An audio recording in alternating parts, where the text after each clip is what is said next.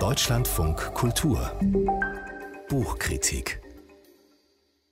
Und da haben wir neue Lyrik von Ursula Krechel auf dem Tisch. Ein Gedichtband, Beileibe und zumute heißt er, ist der 15. insgesamt schon der Berliner Autorin und nach über 10 Jahren der erste mit ausschließlich 9 Gedichten. Man hat Ursula Krechel ja mittlerweile viel mehr für ihre großartigen und preisgekrönten Romane im Gedächtnis. André Hatting, unser Kritiker und Lyrikexperte im Studio, ist dieser Band jetzt mit gut 60 Gedichten ja eine schöne Erinnerung daran, dass Ursula Krechel die Poesie eigentlich immer am liebsten hatte, wie sie mal gesagt hat?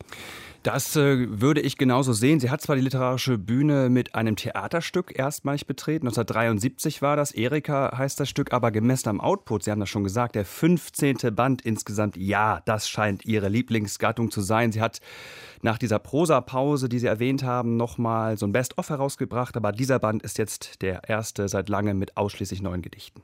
Was sind das für Gedichte nun? Was bringt denn Ursula Krechel hier alles in Verse? Das ist gar nicht so leicht zu sagen, weil es so vielfältig ist. Es ist, wenn ich jetzt aufzähle, dann würden die Hörerinnen und Hörer sehr schnell einschlafen, aber es sind ein paar markante Dinge, die auffallen. Also zum einen verzichtet Ursula Krechel komplett auf Kapiteleinteilungen. Die Themen kommen einfach so hintereinander weg. Also es gibt was über Sprachphilosophie, Autobiografisches, Reiseskizzen. Das Ganze technisch angetrieben von Binnenreimen und Schlagreimen, also Reimen innerhalb eines Verses, Reime, die direkt aufeinander folgen. Kennt man vielleicht von Ulf Stolterfoht, der hat das seit den 90er Jahren in seinen Fachsprachen immer sehr gut gemacht. Und das Gros, und ich finde auch das Beste, das sind Momentaufnahmen. Man könnte es auch Stillnehmen nennen, wie zum Beispiel eine Schülergruppe im Berliner Naturkundemuseum. Das Gedicht heißt Schneehöhle, Kniekehle, sehr, sehr hübsch. Oder ein Schnappschuss einer radebrechenden Kellnerin in Was ist Wunsch? Und manchmal haben diese Momentaufnahmen auch sowas von einer Karikatur oder einer Groteske, wie in dem 9-teiligen Zyklus Krankenblätter. Da müssen wir unbedingt was hören, André Hatting. Sie haben Kostproben parat. Ja, ich würde gern was vorlesen aus den gerade erwähnten Krankenblättern, und zwar Teil 4, ein Ausschnitt. Da geht es um eine Wellness-Tempelglocke, also eine extrem gesundheitsbewusste, vielleicht ein bisschen zur Hypochondrie neigende Patientin. Diagnose stellt Arzt 3. Kampf dem Gewohnheitsrecht auf Winterschlaf. Dem Ansetzen von Fett in einem Wald von Vorsichtsmaßnahmen gehen die aufrechten Patienten Pilze suchen. Fußpilz, Scheidenpilz, Pilzbefall im Mund. Eine Kur in 14 Tagen. Glauben Sie, die Salbe ist kein Wundermittel, immerhin verträglich.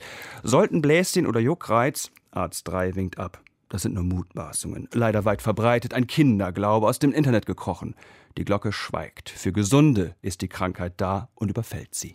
Das klingt jetzt aber echt witzig, André Hatting. Ich meine, diese Dichterin hat Humor, scheint's. Ja, absolut. Und das ist wirklich eine tolle Würze, ein tolles Kontrastmittel, auch gegen zu viel Schwere und Ernsthaftigkeit. Ich mag auch das Gedicht aus dem Arbeitsbericht einer Nachteule. Kurzer Ausschnitt. Morgens um 6 Uhr 10 Abflug mit 3 Lerchen. Ganz unkomplizierte Kolleginnen, keine Rivalität. Ziel, das internationale Symposium Interkulturalität, eine Sonderentwicklung der Zoologie, der Mensch und das Menschenartige in uns Vögeln. Verfehlter Ansatz, danach gemeinsames Mittagessen, Evaluierung. Finde ich super. Abflug mit Lerchen, super.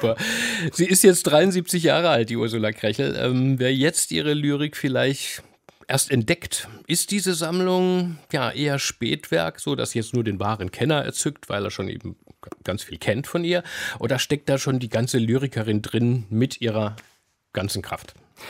Also ja, das ist die ganze Lyrikerin, das ist Ursula Krechel in Bestform und das ist für mich bislang ihr stärkster Lyrikband. Ich finde, dass sie diesmal einen ganz eigenen Flow, einen ganz eigenen Drive drin hat. Und ich verliere mich auch nicht in diesem breiten Themenspektrum. Ich mag das.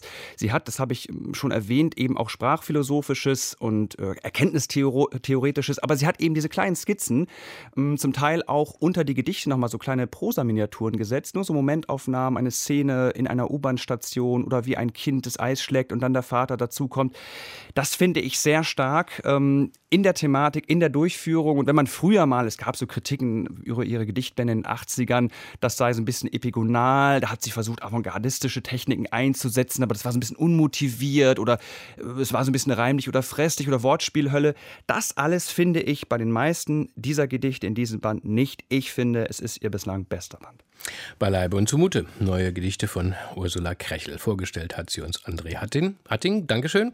Im Verlag Jung und Jung ist der Band erschienen mit 112 Seiten für 24 €.